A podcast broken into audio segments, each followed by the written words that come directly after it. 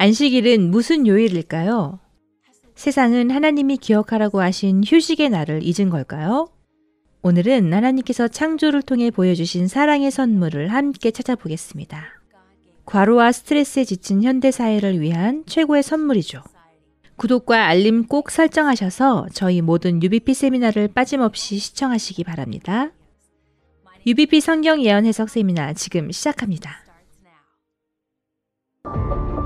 전 세계가 혼란으로 뒤덮이고 있습니다. 오늘 무차별 총기 난사 사건이 또 터졌습니다. 지구촌은 정치적 분열과 전염병으로 시름하고 있습니다. 마치 지구 종말이 온 듯합니다. 우리는 신세계 질서로 향하고 있을까요? 앞으로 이 세상은 어떻게 될까요? 국제 연설가 카미 오이트만과 함께 성경의 진실을 파헤쳐보고 성경에 관한 의문점의 해답을 함께 찾아보시기 바랍니다. 카미는 전 세계를 다니며 놀라운 기적들을 취재하는 가운데 생명이 위태로운 순간을 경험하기도 했습니다. 지금부터 함께 하실 성경 예언 해석 2.0에서는 하나님께서 우리 앞에 놓인 상황을 잘 헤쳐나가도록 제시하신 가이드라인들을 살펴볼 것입니다.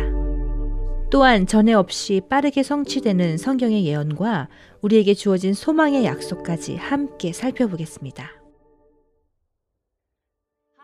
여러분 반갑습니다. 저는 카미입니다. UBP 세미나가 여러분께 유익한 시간이 되고 있습니까? 그래서 여러분이 주변에 이 세미나를 추천해 주시기를 바랍니다. UBP 성경 예언 해석 세미나는 성경의 위대한 예언들을 연구하는 강의입니다. awr.org 바이블로 방문하시면 영적 성장을 위한 다양한 자료와 프로그램들을 시청하실 수 있습니다. 지난 시간 우리는 하나님의 방식, 즉 율법이란 영원하며 실제 하나님의 성품임을 배웠습니다. 하나님은 우리가 풍요로운 삶을 누리도록 십계명을 만들어 주셨습니다. 하나님은 우리가 그분의 품성을 나누기를 원하십니다. 저는 이 세상에 사람이 만든 법은 수천 가지가 있는 반면 하나님의 무한한 지혜의 법은 딱 10개로 요약되었다는 사실이 참으로 흥미롭습니다. 사실 현대 법규들도 보면 하나님의 계명에 그 기반을 두고 있죠. 여러분 이 10계명 중에 오늘 강의 주제와 관련한 계명이 사람들의 머릿속에서 거의 완전히 잊혀졌다는 사실 알고 계셨나요? 저는 촬영팀과 함께 마다가스카르의 외딴 마을을 찾아 CC라는 여성이 오늘 강의의 주제를 접한 후 경험한 놀라운 여정을 담았었는데요. 자세한 이야기는 조금 후에 들려드리겠습니다. 다시 한번 말씀드리면 하단의 링크를 클릭하시면 저희 온라인 성경 교사들과 실시간 채팅이 가능하고 온라인 성경학교 등록 및 기도 요청도 가능합니다. 여러분을 위해 기도하기 원합니다. 함께 기도하고 오늘 강의 시작하겠습니다. 하늘아버지, 우주의 왕, 우리 마음의 왕 되신 주님, 우리에게 말씀을 주셔서 이 어두운 세상 속 여정을 인도해 주시고 우리의 등대가 되어 주시니 감사합니다. 오늘 진짜 인을 공부할 때 저희 마음에 명철을 주셔서 진리를 잘 이해하게 하시고 지금 이 시간 주님을 더 깊이 알고 사랑하기 원하는 시청자 한 사람 한 사람의 마음을 주의 성령으로 채워 주시옵소서. 예수님의 귀하신 이름으로 기도합니다. 아멘. 오늘도 여러분과 함께 성경의 참 진리만을 나누기 위해 이렇게 여러분 앞에 섰습니다. 이 중 어떤 진리는 여러분께 생소하게 느껴질 수도 있을 텐데요. 여러분 끝까지 시청해 주십시오. 제가 정말 솔직하고 진실한 마음으로 보장해 드리는데요. 각 강의를 통해 가공할 만한 성경의 진리들을 깊이 파헤칠 때 그 진리가 아프고 불편할지언정 우리를 배반하거나 잘못된 길로 이끌지는 않습니다. 성경에서 답을 찾아야 현명하고 올바른 결정을 내릴 수 있습니다. 오늘은 특히 성경절을 많이 찾아볼 텐데요. 시간 관계상 긴 성경절을 부분적으로만 살펴보도록 하겠습니다. 그래서 여러분께 부탁드리는 것은 직접 성경을 펼쳐서 모든 성경절을 다 읽어보시기 바랍니다. 필요하시면 일시 정지 버튼을 누르시고 말씀을 읽으셔도 되겠습니다. 자, 이제 슈렉이란 양을 만나보시겠습니다. 한때 유명세를 탔던 양인데요. 물에서 이탈한 후 6년간 모습을 드러내지 않았다고 합니다. 그동안 슈렉은 주인 없이 살아남기 위해 동굴에서 숨어 지냈는데요. 그러다 보니 털이 점점 자라 그 무게가 60파운드, 약 27kg이나 나가게 되었습니다. 일반적인 양의 털 무게는 약 4.5kg 정도 되죠. 보통 양털 무게보다 6배나 무거운 털을 지고 다니다 보니 슈렉은 너무 힘겨웠습니다. 그런데 슈렉이 몰랐던 게 하나 있는데요. 주인은 슈렉을 끝까지 포기하지 않았다는 사실입니다. 마침내 주인이 슈렉을 찾아내 구하던 그날, 슈렉은 곧바로 6년 동안 지고 다녔던 무거운 털을 시원하게 깎아버릴 수 있었습니다. 마태복음 11장 28절에서 30절 예수님이 말씀하십니다. 수고하고 무거운 짐진 자들아 다 내게로 오라. 내가 너희를 쉬게 하리라. 나는 마음이 온유하고 겸손하니 나의 멍에를 메고 내게 배우라. 그러면 너희 마음이 쉼을 얻으리니 이는 내 멍에는 쉽고 내 짐은 가벼움이니라. 우리를 자유케 하시는 우리 목자 되신 예수님의 진리로 여러분의 무거운 짐을 벗어버리시기 바랍니다. 우리 세미나 9호 기억하시죠? 성경에 있으면 믿는다. 성경에 없으면 믿지 않는다. 여러분, 하나님이 그 백성들에게 주시는 특별한 사인, 인 또는 표가 있다는 사실 혹시 알고 계셨나요? 예수님이 다시 오실 때 이 징표가 없는 사람은 하나님의 나라에 들어갈 수 없다는 사실 아셨습니까? 성경의 마지막 책을 함께 펴고 마지막 때의 예언을 풀어보도록 하겠습니다. 요한계시록 7장 1절에서 3절입니다. 권능의 천사가 아주 중요한 일이 완수될 때까지 전쟁과 멸망의 마지막 바람을 놓지 말고 잡고 있을 것을 명령했는데요. 중요한 일이란 과연 뭘까요? 계시록 7장 1절에서 3절입니다. 이 일 후에 내가 내 천사가 땅 내 모퉁이에 선 것을 보니 땅의 사방의 바람을 붙잡아 바람으로 하여금 땅에나 바다에나 각종 나무에 불지 못하게 하더라. 바람은 상징적으로 전쟁과 다툼, 파괴, 멸망을 나타냅니다. 2절 또 봄의 다른 천사가 살아계신 하나님의 인을 가지고 해돋는 대로부터 올라와서 땅과 바다를 해롭게 할 권세를 얻은 내 천사를 향하여 큰 소리로 외쳐 가로되 우리가 우리 하나님의 종들의 이마에 인치기까지 땅이나 바다나 나무나 해하지 말라 하더라. 자, 천사의 말은 이겁니다. 하나님의 백성이 모두 하나님의 인치심을 받을 때까지는 하나님은 세상의 멸망을 허락지 아니하셨다.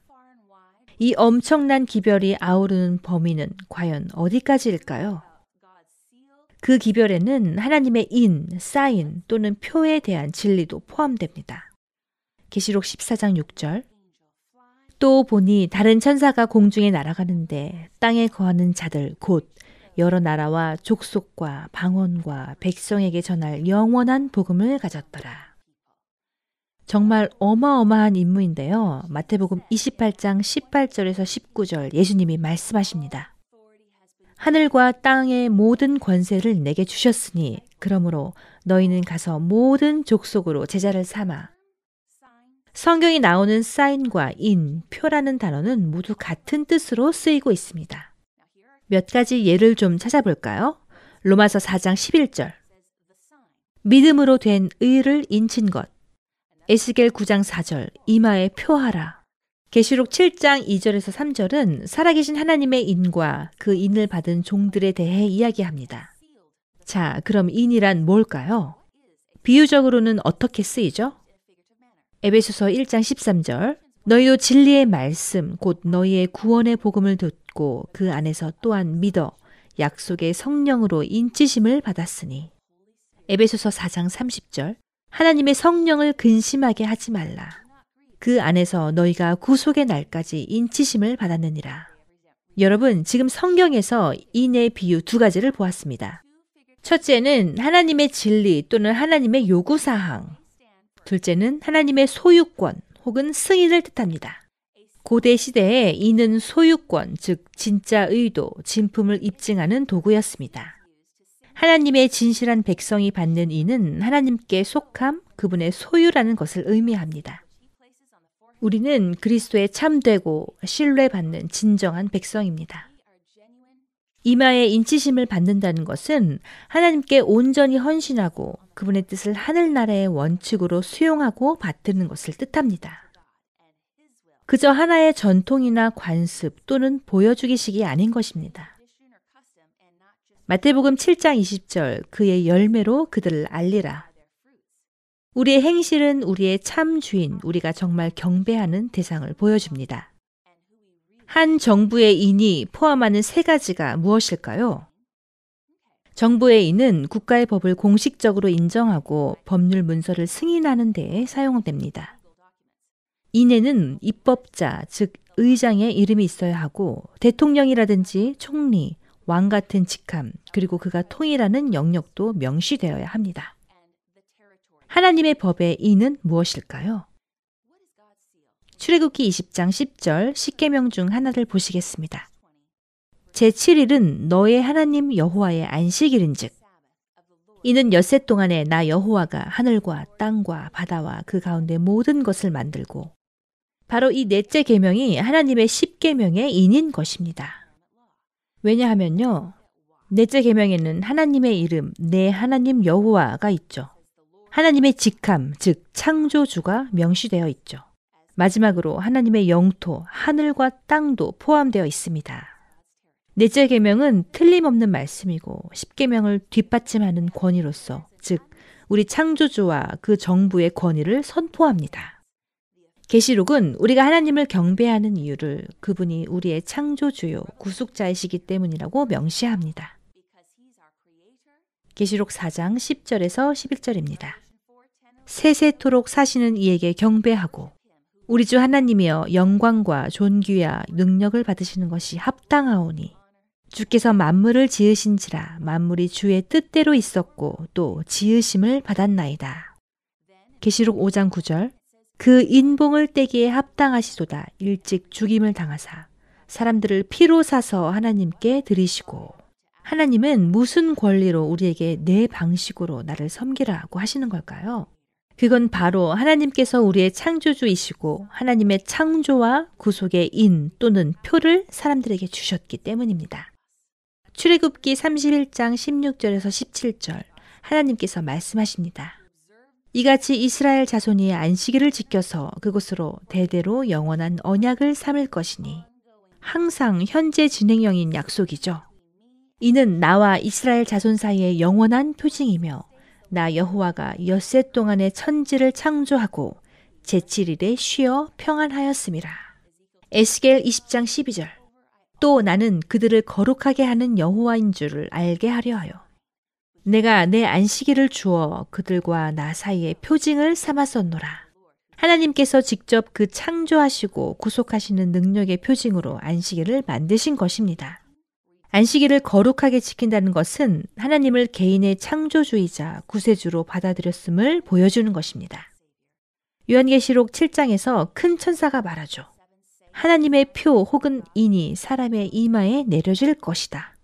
요한계시록 7장 3절 함께 보시겠습니다.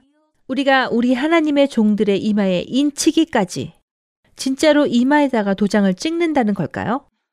로마서 7장 25절. 우리 주 예수 그리스도로 말미암아 하나님께 감사하리로다. 그런즉 내 자신이 마음으로는 하나님의 법을 육신으로는 죄의 법을 섬기노라. 여러분, 여기서 이 말한 우리의 마음, 생각의 왕관을 뜻합니다.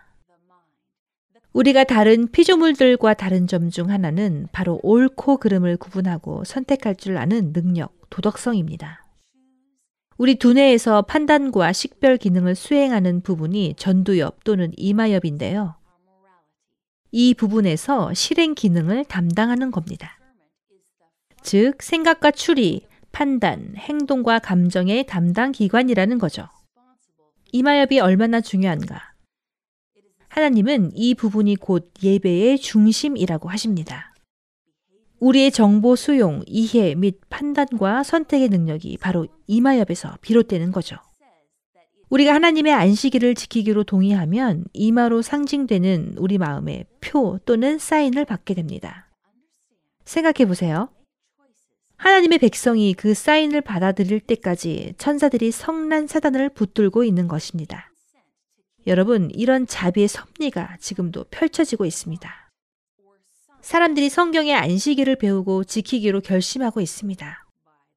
그럼 하나님이 안식일을 만드신 건 언제일까요? 창세기 2장 1절에서 4절. 천지와 만물이 다 이루니라 하나님이 지으시던 일이 일곱째 날이 이를 때 마치니. 하나님은 일곱째 날, 즉 토요일을 안식일로 만드셨습니다. 그럼 무엇으로 안식일을 삼으신 걸까요? 출애굽기 20장 10절. 제 7일은 너의 하나님 여호와의 안식일인즉 하나님은 일곱째 날에 24시간을 안식일로 만드신 것입니다. 즉 시간인 거죠. 시간이란 우리가 하나님과 사랑의 관계를 다지는 데 필요한 것입니다. 하나님은 자신의 귀한 시간 중 매주 24시간을 할애하셔서 우리와 친구가 되는 것에 전념하십니다. 결혼도 배우자끼리 함께 시간을 보내지 않으면 성공할 수 없는 것처럼 우리와 하나님과의 관계도 그분과의 시간을 최우선시하지 않으면 성공할 수 없는 것입니다. 마귀는 안식일 진리를 증오하는데요. 하나님을 알고 사랑하는 상호적 관계 없이는 구원받을 수 없기 때문입니다. 모든 관계 형성의 기반은 시간의 맥락에 있습니다. 결혼 관계에서 남편과 아내가 양질의 시간을 더 이상 함께 나누지 않으면 둘의 사이는 벌어지기 시작합니다. 친밀함을 유지하려면 따로 시간을 내서 소통해야 하는 거죠.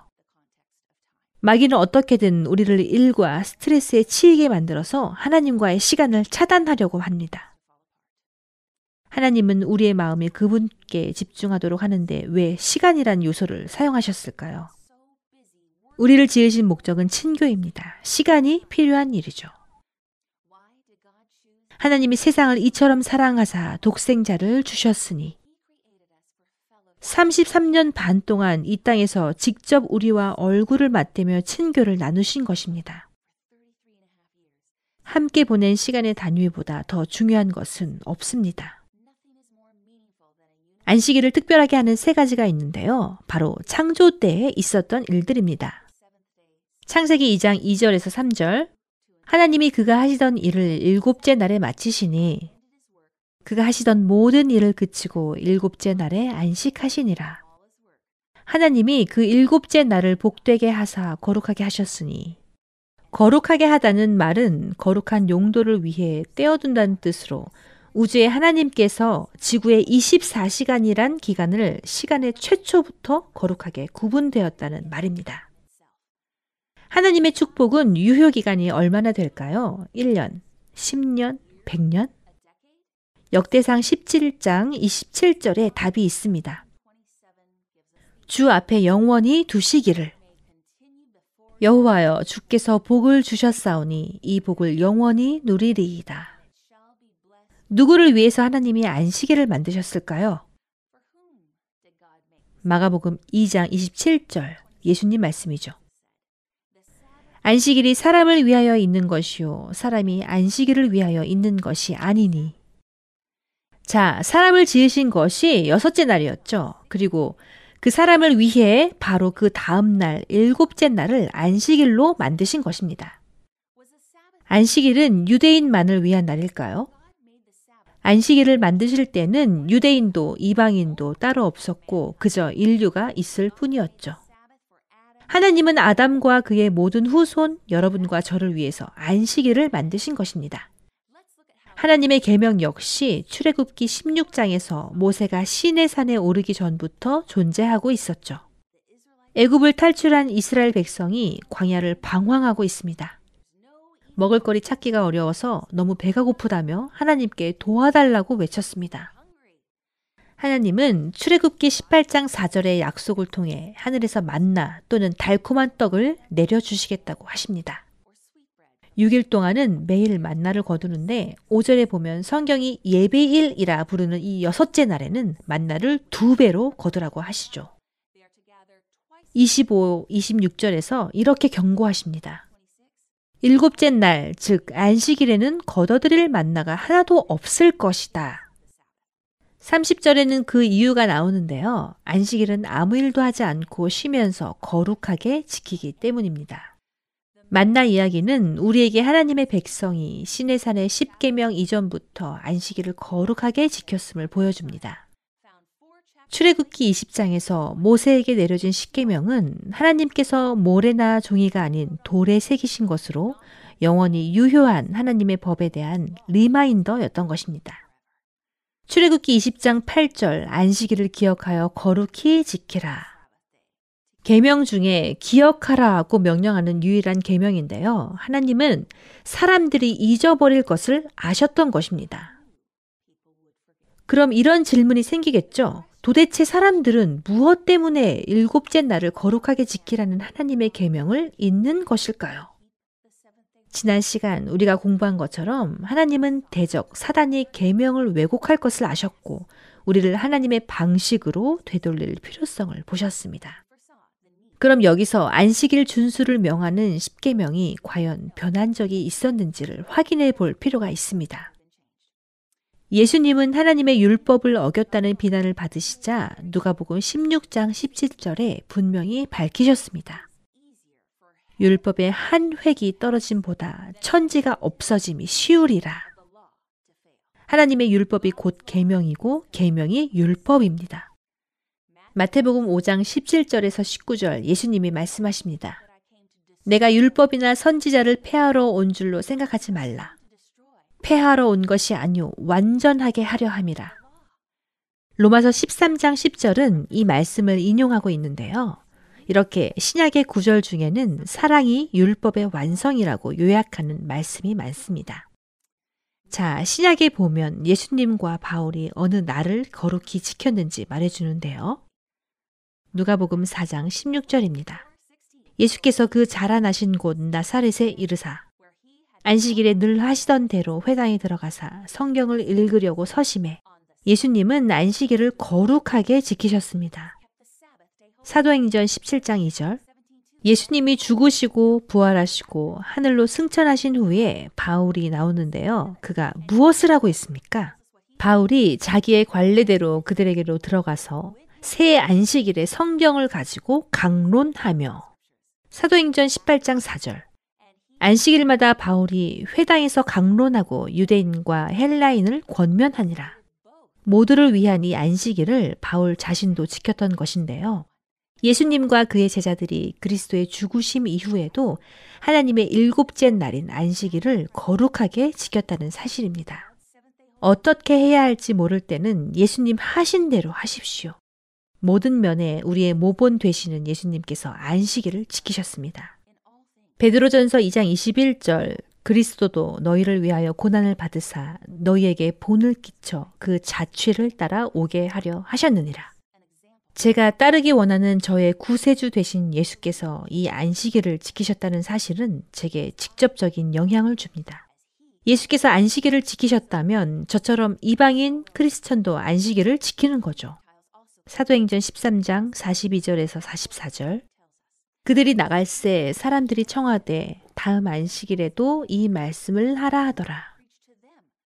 바울과 바나바가 항상 하나님의 은혜 가운데 있으라 권하니라. 그 다음 안식일에는 온 시민이 거의 다 하나님의 말씀을 듣고자 하여 모이니 여러분, 이 성경 구절들은 예수께서 죽으시고 부활하셔서 하늘로 올라가신 후에 적힌 말씀입니다. 우리는 성경이 이 3일을 어떻게 규명하는지 이해해야 합니다. 3일간의 사건을 순서대로 정리하면 다음과 같습니다. 한 주의 여섯째 날 금요일 그리스도가 죽으신 날 성경은 이 날을 예비일이라 칭합니다. 다음 날은 한 주의 일곱째 날이죠. 성경이 안식일이라 부르는 이 날 예수님은 토요일 안식일에 무덤에서 쉬셨습니다. 그리고 다음 날 한 주의 첫째 날 성경상 일요일에 예수님은 무덤에서 부활하셨습니다. 보시다시피 안식일의 정체는 분명하고 확실합니다. 안식일은 주간, 주기의 일곱째 날로서 우리가 토요일이라 부르는 날입니다. 여러 크리스천들이 말하죠. 일요일 예배는 부활을 기념하기 위해서다. 네, 그리스도는 우리에게 부활의 상징을 주셨습니다. 그렇죠? 예수님은 자신의 부활의 기념에 대해 뭐라고 말씀하실까요? 로마서 6장 3절에서 4절. 무릇 그리스도 예수와 합하여 침례를 받은 우리는 그의 죽으심과 합하여 침례를 받은 줄을 알지 못하느냐. 그러므로 우리가 그의 죽으심과 합하여 침례를 받음으로 그와 함께 장사되었나니 이는 아버지의 영광으로 말미암아 우리로 또한 새 생명 가운데서 행하게 하려 함이라. 예수께서 죽으시고 장사되었다가 부활하신 방식 그대로 우리는 침례를 받는 것입니다. 물 무덤에서 일어나 새 삶을 시작하는 거죠. 신약에 나타난 부활의 상징인 것입니다. 그리스도의 부활, 물론 중요한 사건이죠. 예수 그리스도의 탄생, 침례, 십자가 못 박히심, 승천까지 모두 중요하죠. 그럼 예수의 생애에서 일어난 중요한 사건마다 안식일을 변경하는 게 합리적일까요? 그렇다면 왜 수많은 기독교인들이 첫째 날을 지키는 걸까요? 예수께서 부활하시면서 안식일 변경을 계획하지 않으셨다는 증거가 있습니다. 하루는 예수님이 제자들을 부르시고 곧 닥칠 예루살렘의 멸망을 알려주셨습니다. 마태복음 24장 20절 너희가 도망하는 일이 겨울에나 안식일이 되지 않도록 기도하라. 왜죠? 예수님은 무슨 의미로 제자들에게 안식일에 도망하지 않게 기도하라고 하신 걸까요?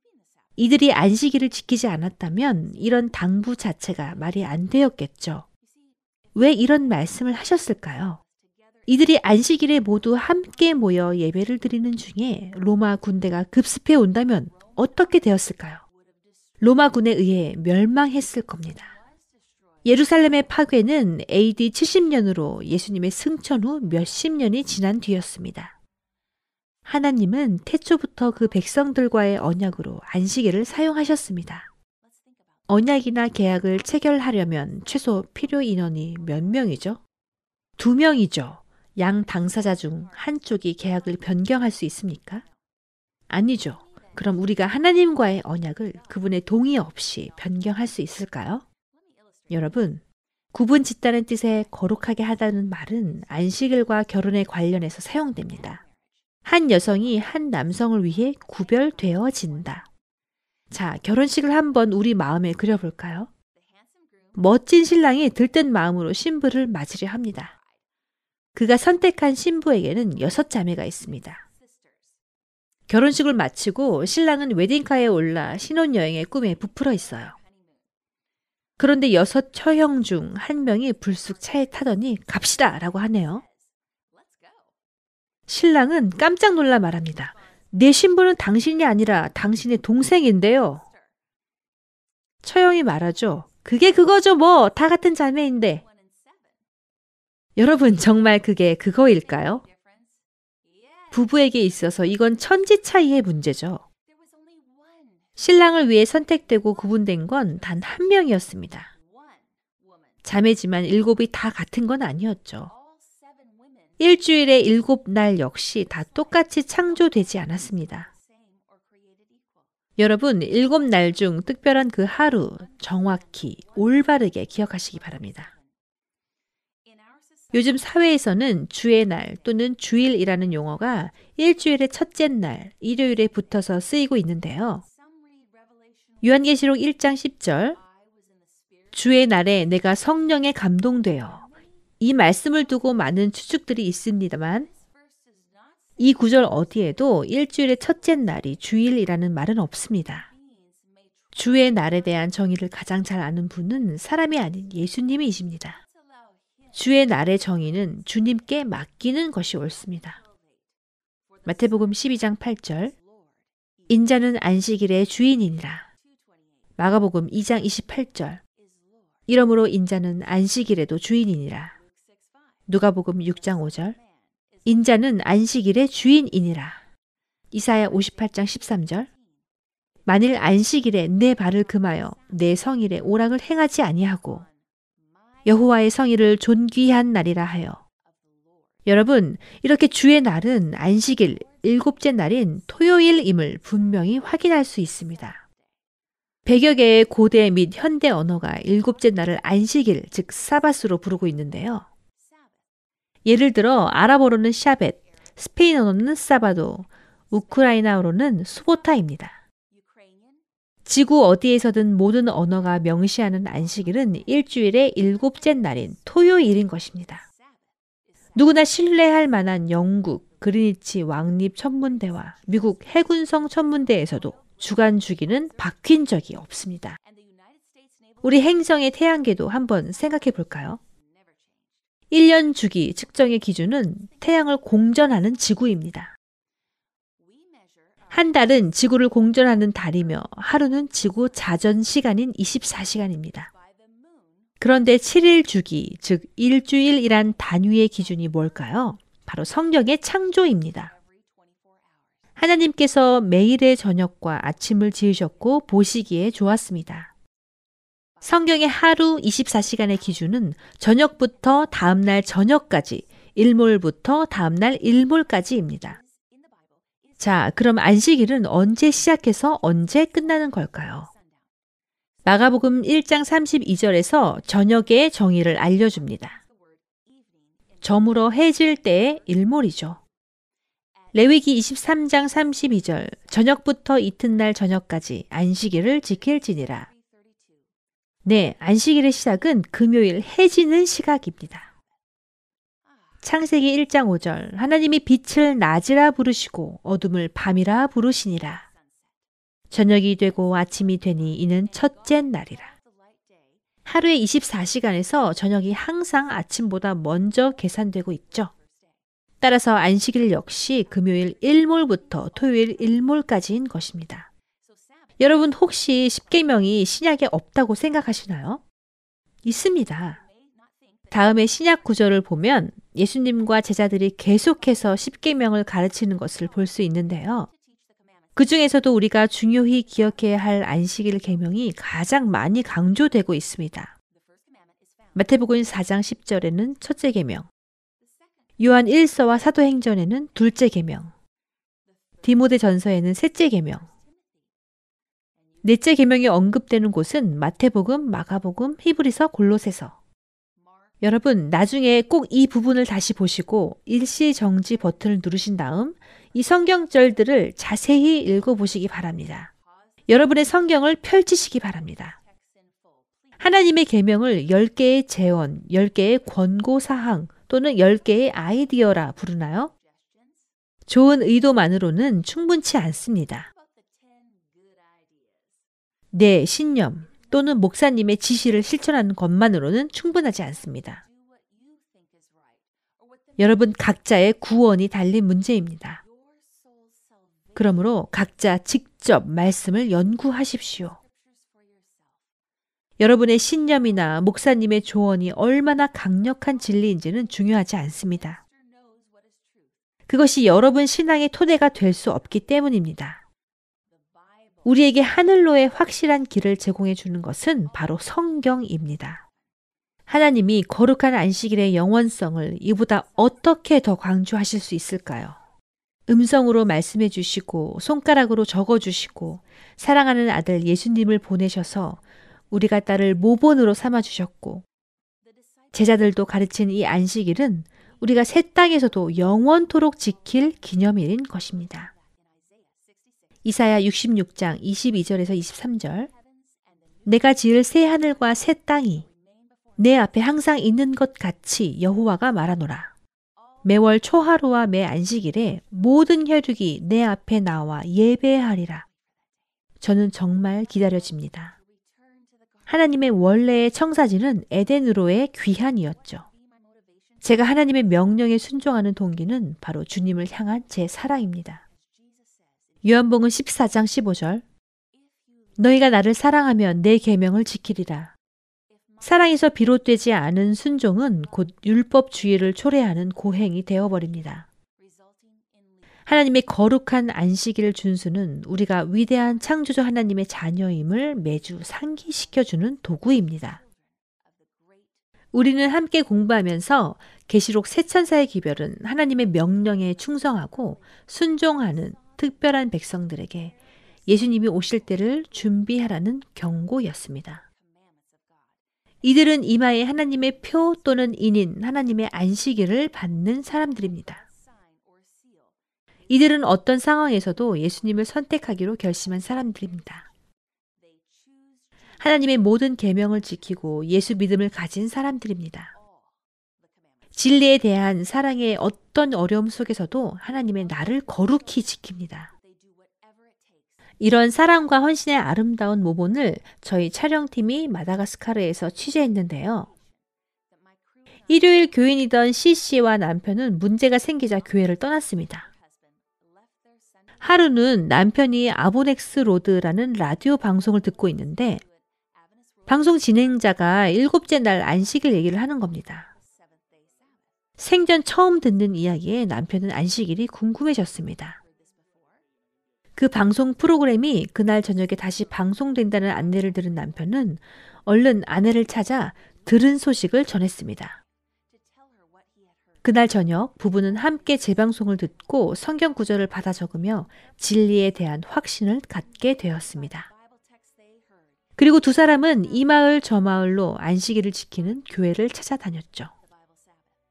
누군가 이들에게 약 72km 떨어진 큰 도시로 가보라고 말해 주었습니다. 부부는 며칠을 부지런히 걸은 끝에 제7일 안식일 예수 재림 교회를 찾았습니다. 마침내 안식일을 지키는 사람들과 함께 처음으로 예배를 드리게 되었습니다. 목사님이 부부의 동네 근처의 교회를 소개해 주셨는데 그나마도 이틀은 꼬박 걸어야 닿을 수 있는 거리였습니다. 몇 차례의 힘겨운 여정 끝에 두 사람은 집에 교회를 세우기로 결정했습니다. 이웃들의 조롱 속에도 진리를 향한 사랑과 성경을 따르는 결심으로 CC 부부는 지금까지 세 개의 교회를 개척하였으며 늘어나는 새 신자들에게 예배할 곳을 마련해 주었습니다. 여러분, 이 계명의 중요성은 아무리 강조해도 지나치지 않습니다. 지난 세월 동안 사람들이 이 계명을 지켰다면 오늘날 진화론자나 우상숭배자 또는 이교도 같은 사람은 단 한 명도 없었을 것입니다. 우리는 지구 역사상 가장 엄숙한 시대를 살고 있습니다. 이 땅의 작은 무리의 운명이 곧 결정되는 것입니다. 여러분, 살아계신 하나님의 인치심을 받으시겠습니까? 우리의 구원은 오늘 우리가 어떤 길을 선택하느냐에 달렸습니다. 오늘 누구를 섬길지 선택해야 합니다. 하나님과 마귀 모두 우리의 경배를 요구하고 있습니다. 사단은 우리의 파멸을, 예수님은 우리의 구원을 원하십니다. 미국 플로리다의 한 작은 소년이 집 뒤에 하천에서 수영을 하고 있었습니다. 엄마는 이 모습을 부엌 창으로 바라보고 있었죠. 갑자기 엄마의 얼굴의 미소가 놀람과 공포로 바뀌었습니다. 소년이 노는 물에 커다란 악어가 나타난 거예요. 악어가 서서히 소년을 향해 다가가기 시작하자 엄마는 맨발로 달려가며 계속해서 비명을 질렀습니다. 물가로 나오던 소년이 놀라서 뒤로 돌아보는 순간 악어는 소년의 다리를 덥석 물고 물속으로 잡아당기기 시작했습니다. 악어는 목표물을 한 번 물면 익사할 때까지 놓지 않죠. 엄마는 아슬아슬하게 아들의 손을 잡고 거대한 악어와의 줄다리기를 시작했습니다.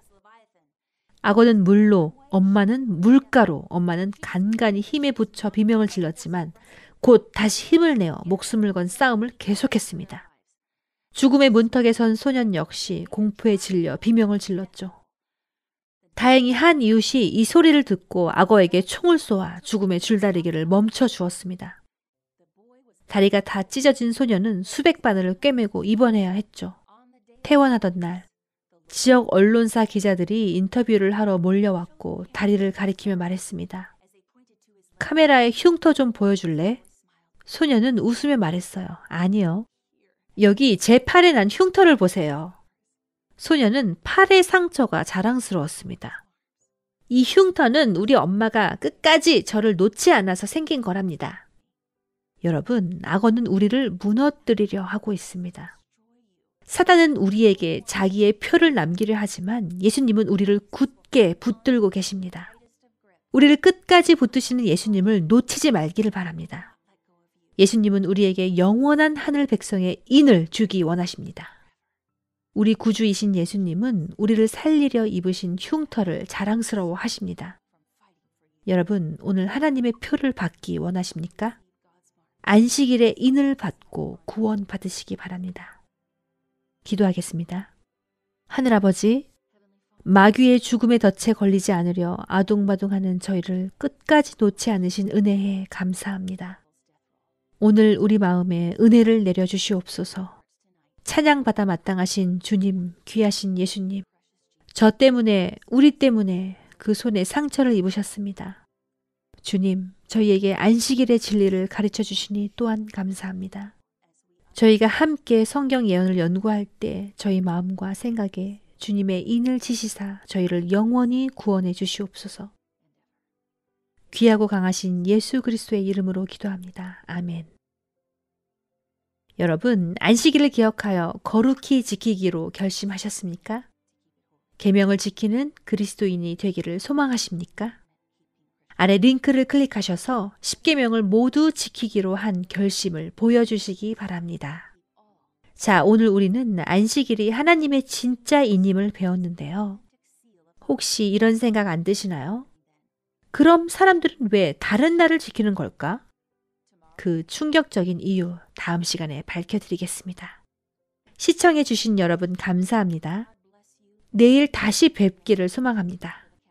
내일은 성경 예언에 대한 가짜 해석을 살펴보겠습니다. 하나님의 방식을 선택하십시오.